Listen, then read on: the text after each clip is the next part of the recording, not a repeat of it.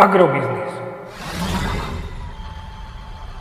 Ekonomický portál manažéra. Prognóza cien agrokomodít pre 45. týždeň. Očakávané ceny na burze Matif na konci 45. týždňa.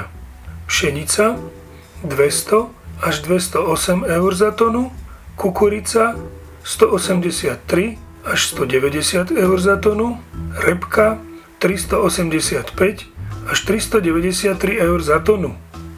Slovenské ceny jatočných ošípaných úspešne oscilujú v intervale 1,33 až 1,40 eur za kilogram jatočnej hmotnosti, pričom sa zdá, že tento cenový interval si slovenské ceny udržia aj počas tohto týždňa.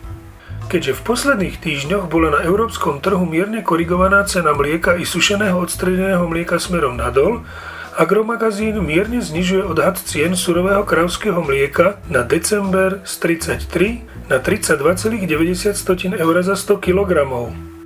Podľa našich prepočtov by mal benzín Natural 95 v najbližších desiatich dňoch na Slovensku zlacnieť o 1,5 eurocenta za liter na hodnotu 1,125 tisícin eur za liter a ceny nafty by mali klesnúť o 1 eurocent za liter na úroveň 0,98 eur za liter. Podrobnejšie informácie nájdete v aktuálnej prognóze na portáli Agrobiznis.